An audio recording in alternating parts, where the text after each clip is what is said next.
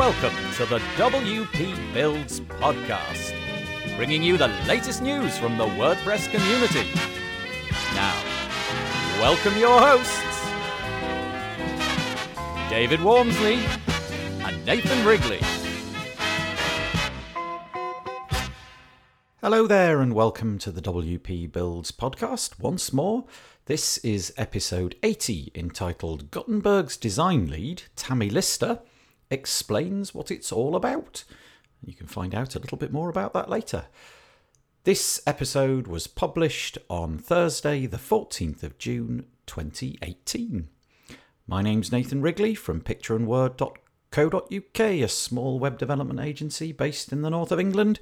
And I'll be joined in a few moments by David Waumsley from davidwaumsley.com so that we can have our top and tail discussion and ending fact. The discussion today is called Red Flag Warnings for Web Design Clients. And then, right at the end, after the interview with Tammie Lister, we'll have the ending fact, which is called What version of PHP are people using to host WordPress? Please, if you wouldn't mind going to the WPBuilds.com website, if you listen to the podcast over there, click on the buttons underneath, uh, particularly the iTunes one, and maybe give us a, a nice five star review if you're feeling generous. Also, uh, if you'd like to go over to wpbuilds.com forward slash subscribe, you can find just about every single way that we communicate. We've got lots of different channels now. We've got a Facebook group, we've got a Slack channel, um, and various other things. But my favourite at the moment is the Messenger chat. So if you go over to wpbuilds.com forward slash subscribe, as I just said, and click on the Messenger button, if you've got Facebook open or you might have to log in, it will enable you to receive updates from us rather than via newsletter, just from Messenger, which I think's fairly cool. If you go over to wpbuilds.com forward slash deals, we've got 20% off toolset over there and 25% off MainWP. And finally, very soon we're going to be having a webinar, a live AMA, Ask Me Anything, with Sebastian Webb from Microthemer. Um, it is a few weeks away now, but if you go over to wpbuilds.com forward slash webinars, you can find out all about it, when it is, and you can get yourself booked on. The software that I'm using only has 100 seats. That's the license that I've got. Um, and I think currently we're on about 35 or something like that. Uh, so uh, maybe not incredibly urgent, but if you if you want to get booked on, then yeah, go for it. And uh, hopefully we'll see you there. And Sebastian Webb, the developer, can tell you all about it and how it works. Great. Okay, there is no competition at the moment, so I'm just going to say Tammie Lister is uh, an employee of Automattic, but she's been sort of seconded out to work on Gutenberg, uh, which I think we're all excited is coming around in WordPress 5.0. She's going to tell us all about it, what the decisions have been over the course, uh, the fact that she hasn't always been the design lead, um, and what have been the difficult choices she's had to make in order to try and get Gutenberg in such great shape that it looks like now. Okay, before we get to her though, we've got David and I having our discussion. I really, really hope you enjoy the podcast. This discussion we're calling Red Flag Warnings for Website Clients, and it's a follow on from the discussion that we had where we were looking as developers and the red flags that we saw in clients. So on this one, we're trying to turn the tables but the interesting thing about this one is that, well, I guess it's not surprising. There are very few articles written by clients on web agencies and freelancers. In fact, all of the articles that are written are by freelancers. So, in effect, most of those, if you like, although they're well written, most of the articles I've seen, they are essentially, you know, why you need to pick me over the others. Mm. So, we're going to try and dig deep, aren't we, on this one and see if we can put ourselves in the shoes of the clients and look at ourselves and how our services are, how we present those. So that's that's the aim here. Yeah, uh, we should probably have a small caveat at the beginning saying we don't really do digging deep, do we? We'll we'll gloss over it very gently um, and try to paint ourselves in as positive a light as possible.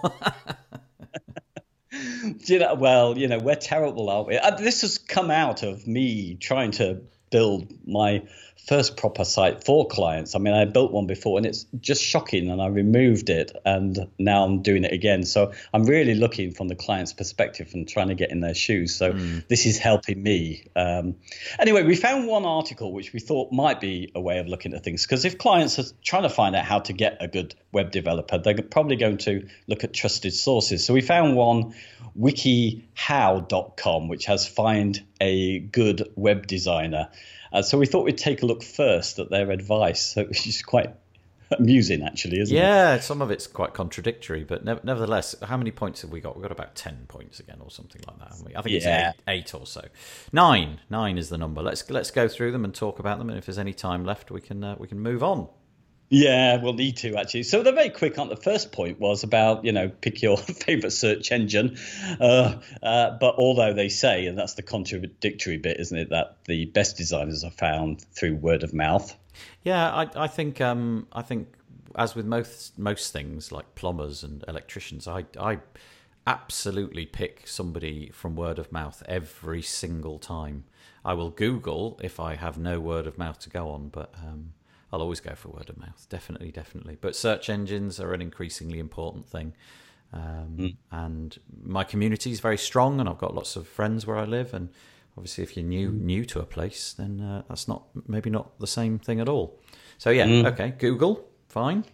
Yeah, and then two is read the descriptions. I suppose that's obvious, and look at their sample pages. So I think they're talking about portfolios with that. Mm-hmm. Although actually we've got an image, haven't we? Oh yes, no. The next, well, that's it really. Look at their portfolio. Well, the, there's my fail straight away. My new website doesn't have that. Yeah, my portfolio hasn't been updated for about 19 months or something, so it's completely got nothing that I've done recently on it at all, which is utterly rubbish and inexcusable. But there you go. I've been busy. and number three is read what the packages include. So this is assuming that these webs, you know, that developers and agencies have packages. They don't all have packages, do they? No, well, I, I don't really either. So I just, you know, for things like care plans, I do, but for a project, I just, it's bespoke. Each project's different, so I price it based upon what I've been told. Yeah, well, I'm looking at the image that WikiHow's got here of somebody's site, or they've made it up themselves, and it's got all these things: website type, uh, created by professionals, dedicated project manager, search engine friendly, contact forms, and these are the things that are in their tick box of things you can have in the packages. Mm. So it looks a little out of date to me. This I must admit. Yeah. So yeah. No, number four is watch out for the designers who charge by the page. I've never done that really, so I don't really know. Um, I've only ever charged by the project, but I do know I have some friends who are in this business who do. They charge a significant amount for the first page, and then they charge significantly less for each page thereafter, and it that's the way they do it, and it works. Yeah, I know people who do that as well. In fact, my colleague used to do it that way, uh, but they say should be willing to quote on the whole job. So in the mm. end, my friend's pricing would be for the whole job, but they they calculate it based on a page. Yes. So if there's ten pages, they know how much that comes out at, but maybe they don't uh, discuss that with the clients. I don't really know, to be honest. Mm, this is the first interesting one. It's ask about intellectual property ownership of the site. Ooh. Yeah, ah, that's interesting because that I, I would imagine I've never been asked about that ever. Uh, is that true? No, I think that is true. Um, nobody's ever asked me, but I do include that in my proposal. I I just say basically more or less it's all yours, uh, but yes. I exclude certain licenses that belong to me and and I make that clear. But I, I'm that's just not the way I would operate. I would quite happily, you know, you've paid for it, it's yours. None, none of it do I really wish to keep, except the licenses. Yeah, absolutely. And this is an interesting one as well. Six is make sure website domain names and addresses are registered in your name yep. with your contact information. I explain this at great length, um, and I I explain, you know, either I can buy it but I'll make no claims that it's mine, and I'll I'll happily draft you an email to say as much. But I I do also say, you know, if I fall ill or become get hit by a bus, you're in deep trouble. Or you can go out and I'll give them the name of a, a registrar, and you can do it yourself. And invariably, they always want me to do it, even with all those caveats. Uh, but now yeah. I'm using Google to yes. register new domains, and they allow you to delegate back to the client um, the ownership. So that kind of solves all the problems for me. Yeah. Number seven on here is if you're regularly uh, if you're planning to do regular updates and cannot afford to employ someone to do them, ask to have the site designed to an easy editable template. Now that's quite an interesting thing, mm. particularly in WordPress press space where we need regular updates as well. Yeah, I'm wondering if this article was written in a time before CMS yeah. become ubiquitous. So you know, actually getting into the HTML was still a thing to edit the site. Nowadays, it's um, I guess they've used the word template. Obviously, mm. you and I are both using page builders, which makes that that number seven a bit obsolete, doesn't it? Yeah, absolutely. And but it, you know, it's interesting because if somebody was using the net to look for a designer, this probably is an article that they'll come across first. So, mm. yeah, and number eight is never pay for extra services such as search engine placement. I think this is dating it uh, that you can get for free from registering at Google, Yahoo, uh, etc. So, mm. yeah, we see that with hosting companies. I don't yes. know about. Yeah, I, sure. I, I make it clear, but I don't make search engine. I mean, I talk about doing SEO work, but I don't make it a, a promise about getting on the first page or any of that nonsense. But I do have extras you know, I might do email marketing for them, but that's an extra price because it is an actual extra thing. So I can see the point of number eight, but it's not not really come back to yeah. bite me because it's all rolled into the, the, price at the start. Yeah, and the number nine, which is the final one, is always read the fine print before mm. you sign up, which I guess is just fairly sensible stuff yeah. generally. Have you altered your fine print much in in the um in the wake of GDPR or any of that stuff? What fine print? Ah, good. Right. Well, I'm glad to hear it. There is no fine print. It's just it's just blunt print, yeah, coarse print. Yeah, I don't really yeah. have a lot of fine print to be honest. I'm uh, kind of working on the basis that it's me and you're dealing with me and we've got a relationship. Let's not take each other for granted, kind of thing. Yeah, I think that's it. So, I'm, if you don't mind, I'm going to go through this list we were talking about before, which was trying to put ourselves in the shoes, and I came up with quite mm. a few things mm. that uh, I I need to look at with my own site, and maybe this will jar with other people. I don't know about you, Nathan. Do you look around at other developers' websites? If if these people had Googled, as suggested in the first place, to find their designer what do you think they're going to see? I genuinely never go and look for other people's websites. And I did just now because of a conversation that we were having. I sort of typed in a, a, a local Google search for, for where I live for web designers. Um, and uh, it was quite interesting, shall we say? I mean, uh, goodness me, my site is nothing to be shouting about. I haven't, like I said, I haven't updated it in such a mm. long time. Um, but they're all very different, shall we say, and some of them immediately uh, are a bit more difficult on the eye. And, and obviously, as somebody who knows about the latest trends, some of them haven't kind of stuck to any of that kind of stuff. And, and I am not holding myself apart from any of that, by the way. um, yeah, and, and a lot of the stuff is is definitely missing. You know, the some of the websites didn't have um, like a, a process that you'd go through. They didn't mm. explain about the, the pricing particularly clearly, and in some cases they were trying to do too. You know, they were trying to do too many things all at once. So yeah, yeah um, but I until this moment in time, I'd never really gone out and looked at my my rivals at all, which is silly, I suppose. But that's the way I go. I, have seen a trend, and I followed this very early. Uh, the, my first website, I took it down because it just embarrassed me. And what I was doing with it, it, in a way, because we're in a vacuum, we don't get this feedback from clients properly. What I was trying to do is, I guess, I was exercising all my frustration. So I wanted to convince them of my value, mm. and I mm. wanted them to think, oh, it's not a website; it's about the traffic and conversion you get. And I needed to, and it, it was terrible because it was so trying to persuade people to to get into that. And what I see is that still goes on with most people's sites, exactly the same as what I was doing and is my default. And and it ends up being really vague promises mm. about a better future for their business for mm. getting this website. And and then there's no sense of like you just said, uh, what the design process, you know, so somebody looking at a website, they'll see all of these promises were going to skyrocket your business, and there's lots of did you know facts as well, you yep. know that they've got you've got a millisecond to grab their attention. Ninety nine percent of your business is coming through the net, etc., etc. Yeah, but. I, go on. Sorry, you carry on. Yeah, yeah, yeah. No, no. It's just yeah. I was just going to go to the point that you meant, but it what you said is about there's no clear design process shown. You know, mm. so there's all these promises, but what happens next? Well, I I took the approach quite a while ago that um, with my website so as I said, caveat emptor a bit. I haven't um, looked at it for a long time. That it, it, was a given that everybody wanted a website already, um, mm. and actually, what most people wanted was help with it. Um, yes. And they need it, and so I've couched it in terms of it performing well, and I can yeah. help you to do that. But I don't, I don't use any statistics. Um, and I've said basically, you know, you want a site that's um, looks professional, that that is being taken care of and is supported. I uh, yeah. I illustrate, you know, I've got a portfolio on there which hasn't been updated, um, and then I go through my process. Here's what what will happen because I, I kind of figured that's what the client actually wants to know. They, uh, yes. they you know, they're going to assume that you um, you you know what you're doing, but do do you know? Do they know what you're doing? So I've broken it down into six steps. Um, yes. Number one, the brief. Number two, the sitemap. Number three, the prototype, which actually, in, increasingly in the world of page builders, I've kind of abandoned.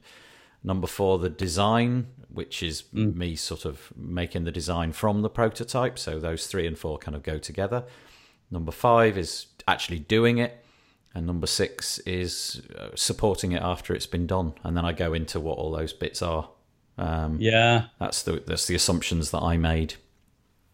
Yeah, I think that yeah. So that gives a design process. I think if I was looking as a client at a lot of the sites, I wouldn't know what I was getting, and that, that there's often that missing. Mm. Uh, but also, even if you've got that, I think sometimes it might be difficult for someone to understand how you work. Yes, so, yeah, do you absolutely. come from meetings? Yeah, are you all online? Do you have a tele? Do you know? Do you like telephone calls? So I think sometimes we don't set the contact as well with clients very well. We're not very we. I think we often talk about the fact that uh, clients don't respect our space or we don't hear from them. But actually, I don't think we ever really set how we work with our contact, whether we do have face to face meetings, whether mm. we're purely online. I often, when I look at websites, I can't tell what's being offered, how it's going to work, how my relationship's going to be. Mm, yeah, that's a good point. I don't ever mention that. I just talk about the process and. Um, but yeah, I don't really talk about the fact that I'm happy to drive to see you or pick up the phone is best or Skype. Yeah, yeah, good point. But I, I, my website's not the clearest. I could do better. I, am just having a look at it now. I think that the the process should come higher because actually, yeah. from a client point of view, all the rest of it is assumed. You know, you want a website, you want it to be quick loading, you want it to enhance your business and all of that. But actually, probably as a, what a client wants to know is what's going to happen if I pick up the phone and decide to go with you. What what's actually the process going to look like? And those six steps come right yeah. near the bottom of my homepage, whereas in fact they should probably come closer to the top. Yeah, it's interesting. I also wonder about the clarity of what people are expecting. So we often talk about we do so much to make a website. A website is much more. We're thinking about traffic conversion. We're thinking about all the technical things with browsers mm, and mm. devices and all that. But I don't think we actually make, on the whole, or maybe maybe we do and I don't, but don't make it clear for someone who's coming from the first contact with us what actually is in that packet. There's so much more about launching your business into the stratosphere. Yes. And very less about what actually you get in it. Yeah. And how that, much you would, yeah, how much you would stand by any of that. Yeah, I, am terrible on that first phone call. Um, when somebody phones me up out the blue, because usually my head's somewhere else. Um, I, what I need is I should have like a little script or something, or this these process points written down somewhere near my phone, so that if somebody does phone up, I can I can remember what it is that I've promised to do. Um, yeah. Because that phone call can, I end up going just relying on all those little tropes that you've just said, you know, about the, oh, it'll load in such and such, and you've got this long before yeah. the clients. A lot of that comes out of my mouth because it's what I can honestly think of at the time. Yeah. yeah. And actually, probably what they want to hear is, okay, if you decide to go with this, what we'll do is I'll come over to your your office and we'll have we'll have three hours and we'll just sit around and talk and work out what we're going to do and then I'll go home and write a proposal. I should say all of that instead. Yeah, Yeah. Do you know what? I think that's one of the things. But it's the language, I guess. And oh God, I tell you, I was the worst for this. I'm trying to correct it and learning how to talk differently. But I do think mostly we're dealing business to business, aren't we? So Yep. there are other people who need to make a profit. And I think sometimes our language tends to be we're looking down at clients who don't get it. So from the start, we talk a little bit down to them. Yeah, know- that's a good point, though. I like the, the profit angle. You know, I don't really dwell on that. Like you say, the technical mm. stuff is what comes out of my head because it's what I'm thinking about. But Yeah. couching it in terms of, okay, this is the process. We're going to work out in that discovery session what it is that your business needs to to get more revenue from the website or whatever. You, you know, you'd rehearse this stuff over time, wouldn't you? Um, yeah. you're right. You know, I need a re- big rethink. These two, these last two discussions, the one about you know the the, the, the mm. red warning flags for clients and web designers, they both made me really think about what I need to do when I suddenly discover there are 30 hours in each day and not 24. yeah. Well, I'm really going through it at the moment because trying to work out how to get the message across and be adult, if you like, when I'm talking to potential clients. That's what I'm trying to get at and break it down as much as possible. Because I, that thing about not paying for extras, and also we were talking on that other discussion about the fact that people might try and preemptively say this will be an easy job to keep your prices down. I Yep. wonder if this comes out of the problem a red flag for clients is that we have surprising costs. So maybe care plans and maybe software licenses are surprise costs for some because Yep. they get a quote for the website and then we say, oh yeah, but you really need to be on this plan at Yep. the end of it. Yep. I, I I'm quite happy to discuss WordPress and the fact that there are licenses involved, and I talk about the fact that it's this open source system, and uh, and part of the beauty of that is you can bolt other things onto it, but they have a cost, and I'm I'm I don't really mind which way the client wants to take it, but more recently I've been saying, look, I'll tell you all the plugins that you need to buy, and you just go off and do it because it creates less hassle down the road for both of us. Yeah. I mean, I know certainly clients have. I mean, the little feedback I have got from clients, and that's by sitting in through other meetings. I think I mentioned this once before. There was a bunch of people who gone to an SEO course, and they were complaining about their web designers. They were happy with them at the time, but they hadn't got the business that they expected. Yeah. Now it turned out they didn't ask for it in the first place, Hmm. but but it was interesting that they had that expectation. And I think it's one to watch out for. You know. Yeah, yeah. Okay. time. I think we're um we're getting quite good at talking in these discussions for a long time. when, we started them, I don't know, maybe it was like six months or a year ago or whatever it was. We we'd got this 10, 15 minute thing in our heads, and and here we are. We're at nearly twenty minutes now. And one last thing I think we should mention is expectations on longevity of sites. I've never thought about this until today that I never give anyone some expectation about how long that website might last. I'm interested to know their budget, but they don't know how long they're going to get, how many years they're going to get out of that. Yeah, I the, I don't do anything about that either, which is stupid because it's such a good idea. The only thing I do is I talk about the care plan. Uh, you know, that's my ongoing Yeah. thing. But if you think about it, if you were to buy a car, there is a, a an expectation that that car is going to have wear and tear, and it will look out of date, and it will break down, and so on. The the same thing Yeah. is going to be true of a website. My my rule of thumb is that things start to look dated, not necessarily ridiculous, but start to look dated after two years. And I think that would be a good thing to put in at the beginning. Um, you know, look, we'll build you this website and we'll come back to you in a couple of years because at that point it really will start to look dated. And obviously, your competition probably will have updated their site at some point. Um, and Yeah. an, an idea that I had was maybe you could offer a discount if they were on your Mm. um, website care plan and they've been a faithful user of that month in, month out. You could offer them a, I don't know, 20, 30% discount on the next build if they stick with you throughout that time. Yeah. I'm, I'm definitely going to start thinking about that because it's something when you think about it, you know, business to business again, they need to know, don't they, their long term costs. And Yep. I've never talked about it. Mm. It's it, what do they say? It's like leaving money on the table. Uh, but I've never done it, so I never knew it was there. but I am. I'm going to try that. Right. Okay. Shall we knock that one on the head? Indeed. Okay. In which case, we will go to the interview part of the podcast. Hello and welcome to the WP Builds interview part. Um, today, all the way from Northampton. Is that right? It is. It's Northampton. I a, a moment ago I, sh- I shouldn't really say this, but I'm going to say it anyway. We just pressed record and I said she lived in Brighton because I want her to live in Brighton because I used to live in Brighton and I love Brighton. How are you doing too. anyway? I'm good, thank you. How are you? Very well. Now, the reason that we've got Tammie on today is is actually because Tammie is is quite an important person in my life. Um, and probably your life, although you may not realise it, because Tammy works for Automattic with two T's, um, who are, I, I want to use the word parent company of. What's the relationship between Automattic and WordPress? What's the sort of technical definition of how they're how they're linked?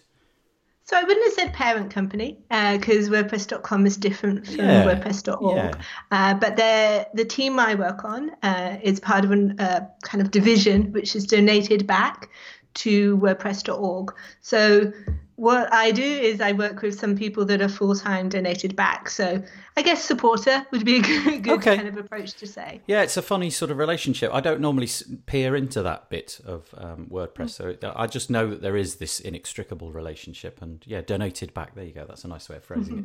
Anyway, the reason that we've got you on is because you work for Automattic and you are the design lead for the Gutenberg project.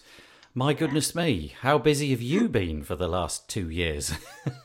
Uh, um, I'm actually the second design lead, so Oh. um, I've kind of a year and a little bit. I've Yep. been the design lead. Um, then before that, I was working a little bit on it, uh, so I've been less busy than some. Oh. but uh, definitely, the past year has been super busy. But there's so many awesome people contributing. It's a busy with other people, so it's a really good position to be in. Oh, well, that's nicely that's nicely said. Yeah. Um, now, for those of you who've been living under a rock who don't know about um, Gutenberg, it's the it's the thing which is yet to happen. It's the the moment in time where either you're going to tear all your clothes off and run around screaming the sky is falling down, or you're going to say yes, finally. I know where I'm camped. I'm in the yes, finally camp because I'm really looking forward to it. But I should probably ask you to explain, if that's all right. I know it's a bit of a chore and a bit of an old Yeah. question, but would you explain n- not why, but what Gutenberg is? Yeah, no problem. Um, I'm hoping it's not a remover of clothes because. um, but what uh, Gutenberg is is it's the it's quite a broad stroke. Uh, so it will be the a reimagining and reworking of the entire publishing experience and the way that content is created for WordPress. There are three phases. Uh, the first of those is the one we're currently in, which is the editor.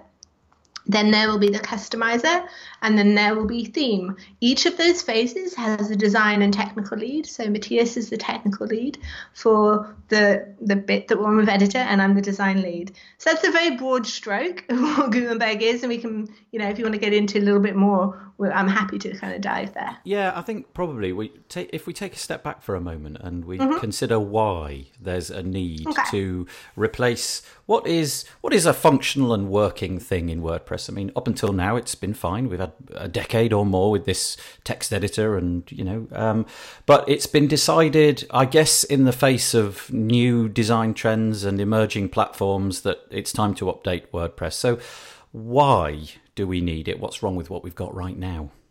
Yeah, so I mean, it's actually maybe seems to be a kind of a, a point decision, a more recent decision, but it's a decision that's come over time.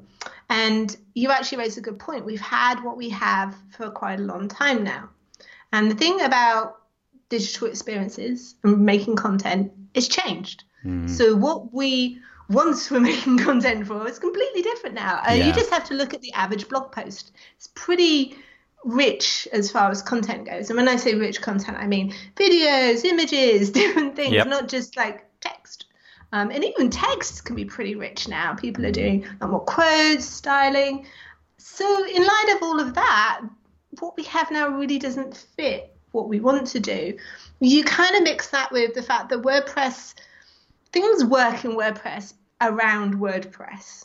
And what I mean by that is there's there's we, we use this term quite often in WordPress, which is is a not necessarily a good thing because it gets the kind of mindset of the WordPress way. of things. So we work around WordPress for maybe site building, or we work around WordPress for plugins and, and experiences that we put on because what we have is pretty limiting. Meanwhile, outside, the way that content is created has changed, has improved. Mm. The hmm. editors, the experience. You look at paper from Dropbox. You look at no, you look at all these kind of different experiences, and and they've moved on. And WordPress is not stuck, but it hasn't evolved. Um, it's evolved a tiny little bit in the sense that we have some plugins that can do different things, mm. but we're still limited to this format. So part of what Gutenberg is doing is that, but also outside a lot of technology has moved on since the technology that we've been using within WordPress. Good point. And we've iterated and we have build processes, all these different things. But really, I mean, I even hear developers, for example, saying PHP word the WordPress PHP, which is you know, we're not even necessarily doing some of the languages how they are outside. Um, and outside JavaScript and all these exciting things that just create a better experience for people, no matter what languages and technology you want to say. So it's all those kind of things combined, coupled with the fact that for someone that's new to WordPress, they have to learn that way. Mm. And whilst we're like, hey, it works for us, try watching someone who's brand new to WordPress have that first experience. Yeah and it's it's not as easy as we maybe think it is. No. Um, so, you know, there's a definite need, and we've tried various projects over the years and various iterations, and they've all led up to this point. Um, I, I, know if you're kind of coming cold to this project, it may feel like, hey, this is new, what's going on? Um, but there is strong roots, and there has been a path of progression to this point. It's um, I I really like the the analogy there of, of all the other things that are going on outside because mm. if you if you open up a SaaS app, um, yeah. they they don't they don't really um, behave in with the little text box with the you know the Microsoft nope. Word style bold and you know the the, yeah. the, the, little palette of options floats around with you and it and it, yeah. it follows you about and you've got little discrete sections and um, and I think it's it's as you say it's it's people who have been so invested in this and it must be you know it's worrying if you've got your entire mm-hmm. business based upon this knowledge that you've acquired over many years and you've got jolly good at it then this moment in time where things are suddenly going to be changed is is a big one but i, I also like the fact that you described um, you know new users and i'm thinking particularly of people like my my my child who's still mm-hmm. quite young and if i put him in front of wordpress he, he genuinely will be ooh I, I, mm-hmm. that's that's really you know it's it's not it's not as good as the other stuff that I that I use on a daily basis. So great. Okay, so we've got the, the, the rationale for why, and we've got the idea of what. But maybe in this first iteration, we, as you said, we've got three things coming down the track. Um, the first one is the current one that we're working on mm-hmm. to get it out in WordPress five, and that's very much tied into blocks. Um, would you like to explain if you were using Gutenberg, what what what is a block? How can it be purpose? And I know that's a ridiculous yeah. question because a block isn't as simple as that. But would you mind giving no, that question it's a great a question. Mm. Can I just slightly answer with the point of um, if you're using, you know, the change and, and what it feels like um, that you kind of brought up? Mm. I think it's important to remember that where possible, web um, one of the core principles of WordPress still is backwards compatibility, yes. and Gutenberg isn't changing that. Yes. Uh, so there's like this sliding scale of backwards compatibility. That's kind of how I see it. You know, mm. if all else fails, we have it will it will fail gracefully, right? That's that's kind of like the baseline. Then we have things like a classic editor plugin that you could install that means that Gutenberg is not going to be there. It will just have a classic editor. Yeah. And then there's things like the classic block. I'm not kind of going to go too much into that in, in the sense because you asked me a different question, but it's really important to know that we have these, you know, the way that Gutenberg is built is built on the foundations, both in design and also in philosophy of WordPress. No, thank so, you. That was worth mentioning because I,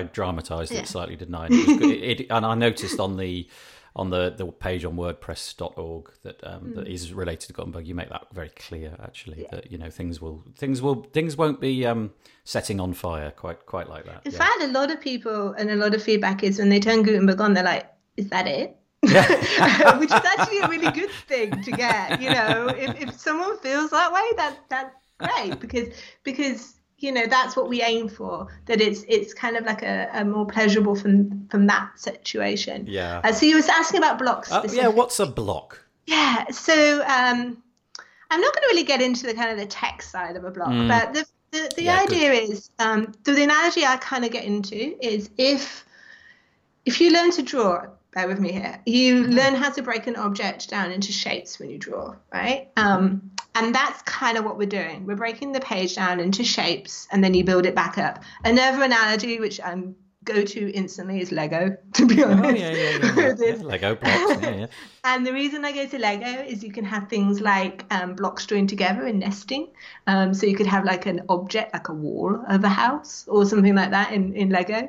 Um, but what a block is, it's a either broken down to the smallest or or larger in that sense, a block of content that you build your content from. So um, every bit of content might have a page, an image, a gallery, and that's literally what it is. So I think sometimes we add a bit of weight to blocks where when it comes down to it, it's just different types of content. um, there's a that's a broad stroke of it, but really that's that's what this is, and we've already had that. We've always had things like HTML tags that wrap different types of content. Mm-hmm. Blockquote is a big one of that, right? Mhm, yep. So we've always had this approach, and when people write and when people edit and when people create things, they particularly theming, they always think of in these terms. Um, even down to meta, if you think about the way that a meta is like the extra information on a page, um, the way that someone builds a testimonial or something like that, it all comes down to that. So it's not a new concept by any stretch of the imagination, and particularly if you go outside of WordPress. Um, there's lots of different ways of doing like atomic design all these kind of different approaches are just surfacing the basic principle that things are made of smaller things and, and we build them up. Now gutenberg is bringing that a little bit more obviously uh, to wordpress. Um, presumably, there's a lot of complexity. Although it's it could be very straightforward. You know, just a bit of text, for example, or a bit of text with some highlighting, or you know, some styling, or what have you. Presumably, you could um, you could make very complicated blocks um, and and do quite quite amazing things. You know, drag in a block that's got all sorts of different components. Um, have you got any? Have you seen something in the more recent past that you thought, oh, that's a fantastic use of this notion of a block? I, I wasn't expecting that. That's a it's ingenious. So um, I think I am pretty much daily excited about what I see um, uh, that people are making. Um, so it's really hard to just call one out. Okay. I, I'm super excited. So things that got me excited lately are things where people make forms easier. I've seen Yikes, for example, are doing MailChimp. Uh, that's great. I'm seeing explorations into how forms can be done. I'm also seeing, which really excites me, where themes are with a suite of blocks. Oh, Uh, right, so yeah, yeah, of course. Atomicblocks.com, which is Mike McAlister's project. That's Um, fabulous, isn't that- it? Yeah. Yeah, so things like that super excite me. Yeah. Um, I don't want to kind of. I feel like I want to give lots of names because there's lots of people Yes, doing yes, amazing that, stuff, that was right? it was unfair of me to ask that question, but needless to say, you're seeing some exciting things, um, and new possibilities have emerged unexpectedly, perhaps. Um, Well, from- that's the point of WordPress, and and that that's the kind of exciting bit. I am, you know, I'm designing just for this bit, right? Mm. After this, once we've got Gutenberg, you know, phase one into into WordPress core, that's when the exciting things happen. I mean, it's exciting being part of that project, but it's Yeah. really exciting when these tools are taken, and that's really what we're doing. We're giving like a foundation toolbox to everybody. yes, And then people just start building things when phase two happens with customization and templates. And that is when it's just going to be like, wow, did not expect someone to do that. And that's, incredible. the exciting bit. Because I mean, if you think about it, if you think about all the plugins and things that have happened in WordPress over the last Mm-hmm. decade, and how amazing some of those have been, and what they've managed to allow us to do, we're kind of heading. It's like a new horizon, isn't it? There's, the, it's going to happen all over again, um, and we're all going to get excited all over again. really better. I mean, I'm I'm a user experience designer at heart, and um, it's going to be happening all over again with a better toolkit Yes. for experiences. Yes. Um, you look at the way that we can ultimately give a, an easier way for people to do good performance, good user interactions, all these kind of things. And that suddenly, um, you know, we have got strong patterns in WordPress and we're building on those in Gutenberg, mm. but we're having even stronger interaction patterns in Gutenberg. And that's always something that filters into the plugins. Um, so yeah, it's like raising everybody up. Yeah, uh, and that's the great thing. yeah, it, it, it genuinely is uh, enormously exciting. And the atomic one that you mentioned is one that I've mm-hmm. over a little bit, and I was I, I just thought that's tremendously exciting, and yeah. it's not even finished yet. You know, it's great.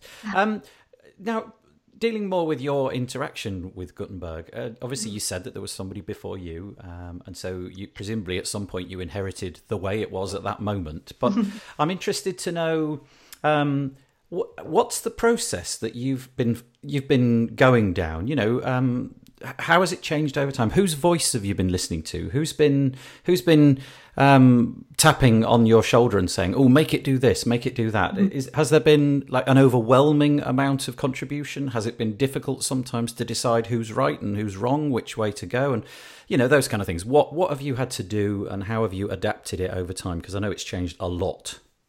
That's a lot of things. yeah, sorry. Terribly rambly um, question that. Yeah, no, no, that's okay. Um, I'm going to try and remember it. And then if I don't, then you can kind of pick me up mm. and we hmm. can kind of loop back. Uh, so I think the thing is the answer to the voice is as many as possible. Okay.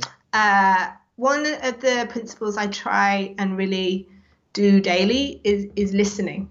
Uh, I do that. I try and listen to, I try and respond to reviews. This is just my personal practice I'm going to start with. Okay. Uh, so I, I read the reviews of Gutenberg. I read what people are doing in support. I go through issues. Um, I'm a great believer that triage, as from a design perspective, is great for me to learn the product um, and yep. to really get a lot of product insights. So I try and have daily triage practice. Uh, triage is basically going through issues and and just knowing what's going on mm. and making sure none, everyone has an answer and has progressed.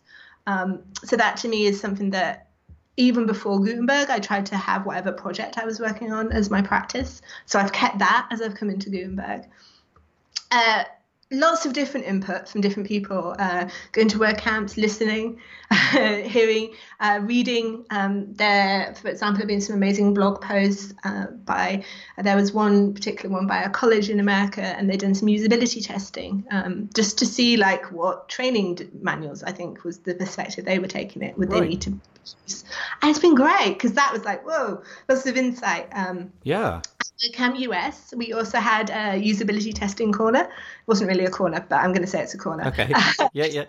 and, um, and we had constantly throughout the whole event usability testing there. We've also um, different meetup groups have done usability testing. We've mm. actually seen some organized testing. That was particularly towards the end of last year, and a little bit has trickled in. Yep. So that's a lot. um, and also just processing any chance that I get from different sources. Um, you know, listening to, uh, I always call them the stress cases rather than the um, edge cases because they cause stress. And if you say edge, it's like easy to ignore. Yeah, um, I. I, picked up from um, Eric Meyer specifically, uh, and it, it's really, really important that you kind of pay attention to that and, and really notice where those, those that stress points are. Um, so that's a lot. no, keep going. It was good. Okay, so um, what else do you want to kind of know about the process? Well, I, I was just wondering it, also about just the the weight of it all. You know, the volume, because presumably mm. with so many WordPress users in this very very large uh, moment in time. I was wondering if it was almost impossible to keep up because there were so many differing opinions and such a such a volume coming through every day. So I think I wouldn't say it's impossible. Mm. Um, I think you have to filter and that's mm. that's something in any open source project. So you could kind of pan that out to the open source project as a whole for WordPress. Yeah. There's a lot of having a lot of opinions taken in a lot of different directions. Mm-hmm. So you have to have the guiding light of what is what are the features that you're going to ship with a project. Um, and specifically, we've had that with Gutenberg. We've had a, a issue up with the minimum viable product. This is what we are going to ship with, and that's been up for a while, and we've been slowly taking those features away. Mm-hmm. And we've definitely uh, moved into a phase where we're like, hey, that's that's an awesome idea, but you know that's the idea for the next phase. Um, and we've been doing things like using GitHub projects to do that. And I think you have to do that as a project. You have to kind of keep that this is what we're going to ship with. Otherwise, you'd never ship. No. You'd be constantly like adding things and it would look like everybody wanted it, which is not what everybody wants. Um, So as So of sorry, sorry, apologies. yeah, let's go. I was going to say, as of um, we're recording this May 2018. Um, is there still? Because I know this is what everybody wants to know, isn't it? Um, is there still a great long list which is um, causing it to to be to be held back and and you know n- not be shipped, as it were? Um, ha- do you have any indication in terms of months or days or weeks? Um, before it will be all of those crucial things are ticked off and it's Yeah. ready to go. So we have no date, um, and and I will fall back on that. It will ship when it's ready. Yeah. And and and the reason I fall back on that is beyond features, it has to be ready in a community aspect, and that's what the merge proposal is. So really, the next step, um, probably a couple more versions of Gutenberg to go. We're pretty pretty going down to the last one or two maybe features now so we're getting really close the thing is as you get towards the end you have some of the bigger stuff to Ah, do Yes. Sure. Yeah. so Ooh. whereas we were releasing like once a week we now are releasing maybe once every couple of weeks and those releases include hundreds of issues Yes. and the sheer like amount is and the people that are working on this i'm constantly in awe of, of the amount of work that they Mm. get through uh, every release to be doing a major release of a product every few weeks is a challenge and and a privilege as well to be in such a fast paced Mm. development Um, yeah, when I've seen the uh, the issue list on each meet, I mean, it is it's pages, isn't it? Um, it's quite impressive. I mentioned it to somebody the other day, and we were both a bit, you know, jaw on the floor. Wow, that's a lot of work. Yeah, I mean it's exciting because you don't normally with WordPress.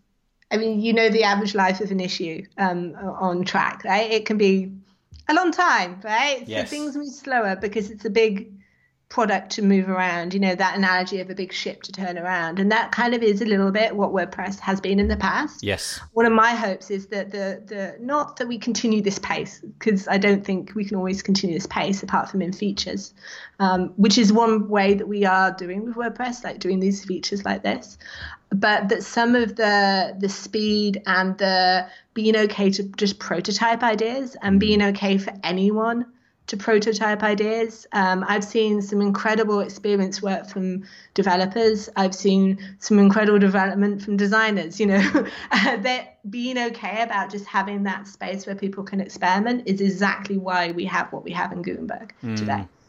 Um, when you stare at Gutenberg now and you play with it and you you know you're enjoying what's been created so far, what are the bits that you're really chuffed with? You know, oh, chuffed is a is an English word meaning thrilled. Um, is. yeah. What what are you like- chuffed to bits with? What do you really like? Um, Am I chuffed a bit? yeah, Um, they're, they're little bits that you look at and think, oh yeah, that's good. So it's that's always the interesting bit because I'm always the biggest critic of Gutenberg Um, because I'm also the you know I'm the designer uh, involved in it um, and any designer and there's many of us who are involved in Gutenberg uh, do have that critical eye.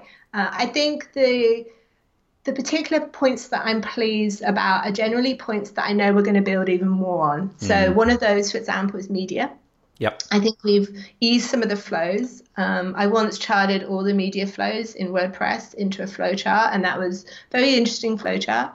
Um, uh, and we've eased some of that. We've still got some difficulties to overcome, uh, but we've eased some of that. Mobile is another. Um, I definitely feel, um, and and when I say mobile, I mean any non-desktop screen. Uh, Yeah. So we've definitely improved some of the adaptive quality of, of the editing. Uh, people are still going to need apps for specific things, uh, but it should just work. And currently, it doesn't really in WordPress. Uh, so that's been great. Some of the little moments. I mean, I call them moments of squee because they actually make me do that. But some of the little moments of joy, the little animations or little things, uh, there's some in blocks, there's some in just the way and the timing of some of the animations, I think is delightful. Um, there's a general feel that I I notice this is something gets added which throws that feel out. The way that I describe it, there's a certain kind of balance feel to the interface. Okay. And when and I'm definitely feel quite sensitive to when that's not there now. Okay. It's kind of an ethereal comment to say, um, but there, there's certain things I feel that we've we've got to a point where it's pretty cohesive in the sense of that feel. We can always do better with that, but I'm trying to get that underlining feeling of calm in the interface, and then just trying to um, make sure it's useful. The moments of, you know, those moments of squeeze is something we're trying to add more, like trying to maybe have a new user experience, maybe try and bring more delightful animations in. I, I Um, think I think you're going to have yeah. this moment when it when it ships where you know everybody's trying it. I, I just think there's going to be this sort of abundance of happiness because yeah, there's going to be people who are thinking, oh, it's not for me and what have you, and I'll switch it off and I'll make sure it doesn't come on. But I, I think it's not only do I think it's beautiful. I mean, because I do. I think it it looks fabulous. Um, and it's very straightforward to you know you can work out in an you, you'd have to try really hard not to work out what you've got to do I think um, but it's it's it's so usable. Um, I just can't see that that moment coming where if, if you spend a bit of time with it and you work it out, it's it's going to just make life I think so much easier. So let's that, yeah, I think some of that, sorry, the, some of that that beauty and that feeling is in part the person that I took over, uh, Joen from the design lead. He stayed on within the project, so I think that that's enabled, um, along with other designers, to have this really cohesive feeling to it. Um, you know, it's it's it's had those eyes, you know, and it's had that work. So uh, my kind of hat is tipped. That's a very English phrase again. We're Yes, full of yeah, English that's phrases. lovely, you know? yeah. Uh, that that feels like it's it's very that um, it is what you get when you get people that can focus on and designers specifically can um, it's a huge luxury to, for us to be able to do this to Yeah. put um, designers specifically onto a project for this this amount of time in an open source project it's it's a huge luxury Yeah. but being able to do that I think we have a stronger product because of that It's um I, I don't really have language um, surrounding design. That's not my background, but uh, I I, I just think well. well I think it looks I, I I just think it looks beautiful and modern. You know, if you compare it to what we've got now, and when I've been watching videos or playing with the the latest version of, of Gutenberg, and then I go back, I do sort of have this moment of oh okay right we're back we're back to this. And and so i'm I, i'm not going to be one of those people um who is going to play with it an awful lot. I'm going to wait until the moment when it's really really ready and then like invest masses and masses of time uh, at that exact moment i think. Speaking of of it being ready um you mentioned that that's like block one if you like. I shouldn't use the word block should i? That's just going to confuse everything. There are three Phase. oh, phase there you go. That's the word. Three phases. So getting it shipped with blocks is phase number one and you alluded to phase two and three. Could we just explore those for a, a few minutes Yeah. what's what's the next phase and why is that um, important and being left for now Yeah, so the next phase is going to be customization. Uh, why is that being left? There's a lot already in editor, right? Yeah. Um, there's a there's there's a lot to change in the content creation process for WordPress because everything pretty much about WordPress is the content creation process. So distilling it back to, um, I kind of um, in my mind go back to the post, as in the function in Yep, WordPress. yep, yep. That's kind of what we've done. We've distilled it back to the post um, in, in the sense of the editor. Um, that's for posts and pages because we're doing both. Um, but that makes sense to distill it down, get those foundation. You know, if you're building a house, you fix the foundations and then you build the house on top of it. yep And things like customization, that's when you get into themes and plugins and even more conflicts and difference to what you change than what you, and I mean conflicts in the code conflict. Okay. So, um, you know, you might have a theme does a very, very particular thing. Um, and then as soon as you change customization, it might need to hook into different things. yes And so maybe we add different hooks, maybe we dif- add different things. And the way that themes have worked for a long time has been the way that themes work for a very long time. so as soon as we are maybe, and I'm not saying we are changing that, because phase one of customization potentially will be where we focus on templates. And I say we, that will be the whole entire WordPress project. Yes. I'm not design leading that, no choices. and uh, that will be that's again distilling and customization is a huge thing. That's distilling the huge thing down to the biggest problem today in that area which really is how do i add a template and why does my template look nothing like what it looks when it's output on the front and uh, all these kind of things is Yep. what people Yep. um, constantly feel that that disjointed the what you see is not what you get No, kind of no, right. kind of like whoa that's not what i ordered um, and that's really hard you know when someone first looks at a site they expect when they edit to, it to look like that and even in customize it kind of does but it kind of doesn't you know there's you'd have to have a site builder plugin or you'd have to have a series of plugins or you'd have to have specific themes to really be able to do that. Um, out of the box wordpress just doesn't even provide like one brick towards that building. Um, you know so being able to build on that makes sense and starting with the editor makes sense because we're focusing on a very specific area. It feels like we've kind of gone outside of that area, but the whole writing interface does need iterating um, to do editing. Um, so yeah, it actually is a, a huge task to do customization. Yeah, well. yeah, I can, I can imagine. Sorry, again, uh, it's uh, Yeah. sort of glibly said. Why has it been left out for now? I didn't mean it to come across quite like that. Um, Yeah. The is is it going to follow the same sort of pattern? Um, will it, this these next two phases are they still?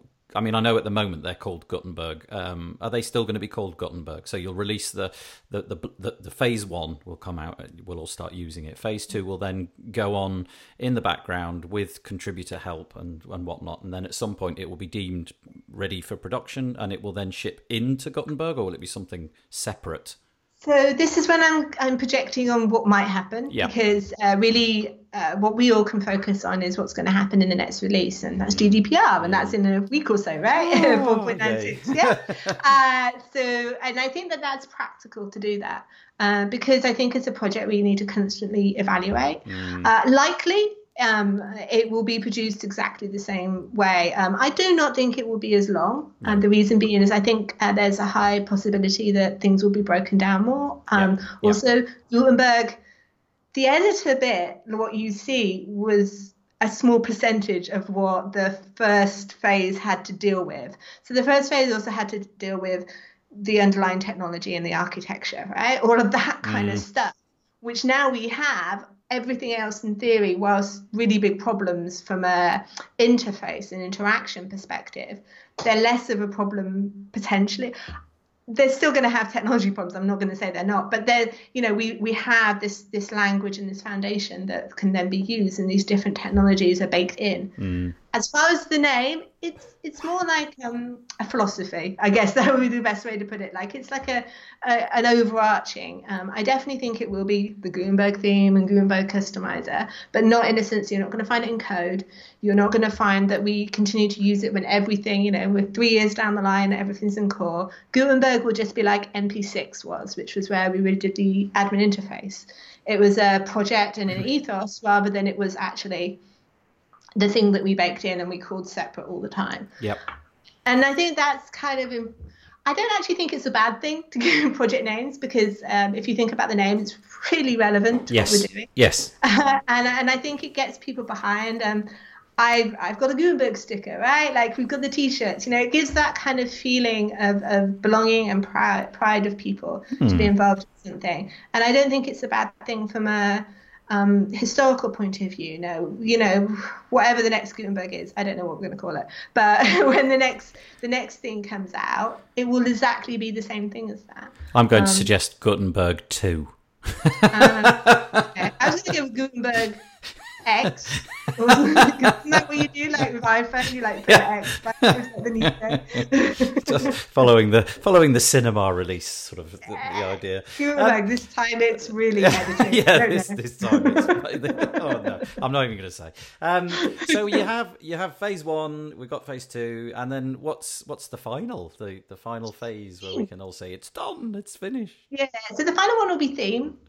Uh, we haven't had a default theme for a year, so we've skipped a year for default Yeah. theme. Yeah. Uh, so uh, when that happens, I don't know. Um, everyone can place a bet. Uh, we we normally have a default theme every year. At WordCamp US, it was uh, in the State of the Word. Um, one of the slides was Gutenberg editor, Gutenberg customization, and um, Gutenberg theme, and that's it. And then I think we there's going to be a lot of community conversations as what is a Gutenberg theme? Mm. What does that mean? I have my own personal opinions, but I think it's important that the community as a whole are going to, and you're seeing just tiny little bits of exploration as to what that could be. Mm. Um, and that's going to get more and more once Gutenberg's in core. And then you're going to see people, you know, it's going to be a really exciting default theme because yeah. it's going to have the potential of not only the edit, the editor's like eh, editing. I mean, I, I adore what we're doing with editor, but that when we move into customization, that is really exciting yeah, for a lot of people. That'll be a big moment, won't it? You can really have dramatic effects um, very, Just very solving quickly. page templating. Yeah, yeah. like, like huge step, yeah, right? yeah, yeah. It is a it's a real headache and a real pain point, and it's a real and of course the, the thing which I often forget um, is is how large the user base for WordPress is, and how um, how it's got to appeal to just so many skill levels. Um, so obviously, if you've done those things time and again, it becomes relatively easy, and it's, it's easy to say, "Oh no, no, no, those things are straightforward. You just got to, you know, read this or read that, and you'll be up to speed." But of course, we expect people to, to, know code, right? Yeah, exactly. So but yeah, you know, like we should be in a position where if you want a WordPress site, you should be able to not have to install a theme. You should not have to install a plugin it should walk default out of the box. You should be able to just get up and write. And we joke about the famous quick install. not. the install might be quick, but they actually yeah. of the system. But then you, yeah, as soon as the install's finished, then you're on a screen where you're like, "What do I do now?" yeah, yeah, it's a really good point. Um, and I, I, I, must try harder to imagine the, the millions of people who are using WordPress and and don't have any interest in the technology whatsoever. They just want to get on and get their thoughts out into the world. And so this feels like it's going to be a dramatic thing. What's in store for you? What are you going to do when when your phase of of um, contributing to being the design lead for Gutenberg has, has passed? What yeah. are you going to do then? I mean, uh, what I was doing before was mm. I was still working um, on WordPress.org. I was mm-hmm. about the project. So I'm likely going to move more into support. Um, I think we haven't, you know, when something's released into core, that is not the end. No, no. there is always iteration and there are always things that need to be done. Um, that's definitely feel I don't fully know what I'm going to be doing. I don't think mm. anyone really knows what they're going to be doing no, ahead of time, no, right? That's a good point. Yeah. um, too far ahead, but I'm really happy with the work that I, it's a pleasure and, and, a rare opportunity as a designer to work in WordPress.org and mm. open source. It's not, we have quite a lot of developers who work in open source full time, but from a design perspective, it's a real privilege and a rare privilege to be donated um, back to an open source project. So I am very happy to continue doing that. well, you know what? I think when it all gets shipped, I think we'll all be happy that you did that as well, because um, from my perspective, it's an exciting time. What you've done looks fabulous. It's going to make, I think, a lot of people very, very happy. Um, so yeah, well, I'm going to take the, what you're saying, what I've done. I will totally point out that I'm standing here speaking for so many people. You're right. You're right. You're right. yeah, and I think it's important to do that because this any contribution has been important. Like maybe it's a conversation that you've had with someone on the Gutenberg yeah, our core team, or maybe it's someone you had outside that got to them. That is a contribution. Mm. Or maybe it's a blog post, or maybe it's a Twitter, or maybe what you're doing with this podcast. Every single thing is a contribution that has got Gutenberg to where it is. And I, you know, there's a couple of uh, two of us that are leading it, and then there's a few more that are in the core team. They're not necessarily the important ones. The important ones are the people that have contributed to this, that have worked tirelessly on this project and got it to where it is. And so I just like to shine a light on those. No, you're right. You're right. You've got you've got the right words and the right ethic and the right ethos. I think that's a, a lovely way to um, to to put it. You know, um, because it's not it's not the the efforts of one individual. It's the efforts of countless thousands. In this case, of people who who just who just contribute lots and lots of their time um, because they feel it's a good thing to do regardless of that, unfortunately, time and tide and all that, we've um, we've kind of come to the end. Uh, it's been a real pleasure. Thank you for coming on and explaining all about it, and I hope that it's been of, of uh, use to those people who haven't yet ventured and had a look at it. Is there anywhere that you would like to mention? Any website address or something for, yeah. for, for us to find you? So you can follow me on Karmatosed, K A R M A T O S E D, on all the things. Uh, and I have my own little site, which I need to blog more, but tam, T-A-M dot blog.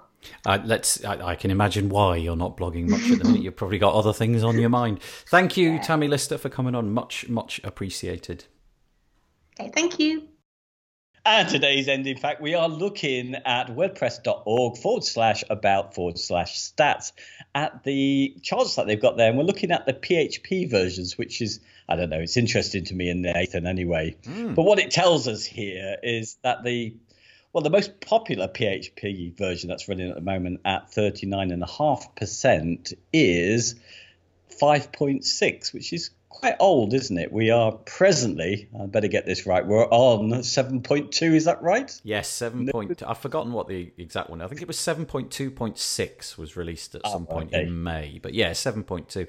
And last week we talked about the WordPress version, didn't we? And we talked mm. about the fact that mm. that is 55.5% on the latest 4.9. But yeah. this is in stark contrast to that. And the reason, I suppose, is simply this in WordPress you can update WordPress, but in WordPress you've got no chance of updating PHP. Um, mm. So presumably this is something that the the people at your hosting company need to take care of. Yes. Uh, there's a lot of good benefits from updating to seven point anything. Yes. Primarily the speed. I remember at the time that seven came out, there was an awful lot of talk about the fact that it was significantly faster, up to two two times as fast in some situations. Um, yeah. But I guess there's security patches and things that have taken place. So it that that's this is not as encouraging as the one we talked about last week. Where does it go no. from there? We've got on PHP seven point. Sorry, let's go back. So on five point six is the majority on nearly hmm. forty mm. percent. Then it drops down to 7.0, which is 8, let's call it 19%. Mm. Then 7.1 is 8.8%. And then we drop off uh, into little little sections of the diagram. So yeah, this is not quite as encouraging. And no, you made me pull up the WordPress.org forward slash about forward slash requirements page, and it says on there that PHP version 7.2 or greater uh, mm. is recommended. So I think this is quite a, a, nifty idea because a little bit further down the page it actually says ask for it here's a letter you can send to your host, copy and paste. Yes. I think what WordPress are trying to do here is get the hosting companies to to raise their game and, and you know get them get themselves up onto the next the next version. Exactly. Well, I mean, the interesting thing is, you know, 7.2 is the one which really should be on, which is only 1.8%. But if you compare it, and it's next to it, to 5.2, which is what about 12 years old now mm. that's 2.9% nearly 3% so yeah. yeah wow. Yeah it's not not a good, not so good a picture as last week which is a bit of a shame. Um, but there you go. If you do have a host uh, which isn't on 7.2 then maybe it's time to to reach out to them. And as we said if you go you can just copy and paste an email and I guess it's a good idea to copy and paste it verbatim yeah. because the more times they see the exact same email, the more the more significant they'll they'll take it. Um, yeah. And that's probably yeah. going to be useful for all of us if we all get on that. Yeah. Yeah, it looks like two thirds of people probably need to send that. Yeah, that's a lot, isn't it? And that's millions and millions of people. So there you go. Right. Mm let's knock it on the head, call it an end to this episode of the WP Builds podcast. I'm going to say the same old stuff. Go and share it all over the place. Really appreciate that. iTunes reviews are always really good. I'm trying to get people to subscribe on Facebook Messenger. And if you go to mm. Facebook, sorry, wpbuilds.com forward slash messenger, it will automatically take you to the page where if you're logged into Facebook, you can sign up to get little uh, notifications from us. And that's working out to be really a useful way of doing things. So if you, if you manage to get to the end of this and you fancy doing it, go for it. Right, cheesy music fading in mm-hmm. as always, and I'll say goodbye from me, Nathan Wrigley. And it's goodbye from me, David Waumsley. Bye bye. Bye bye.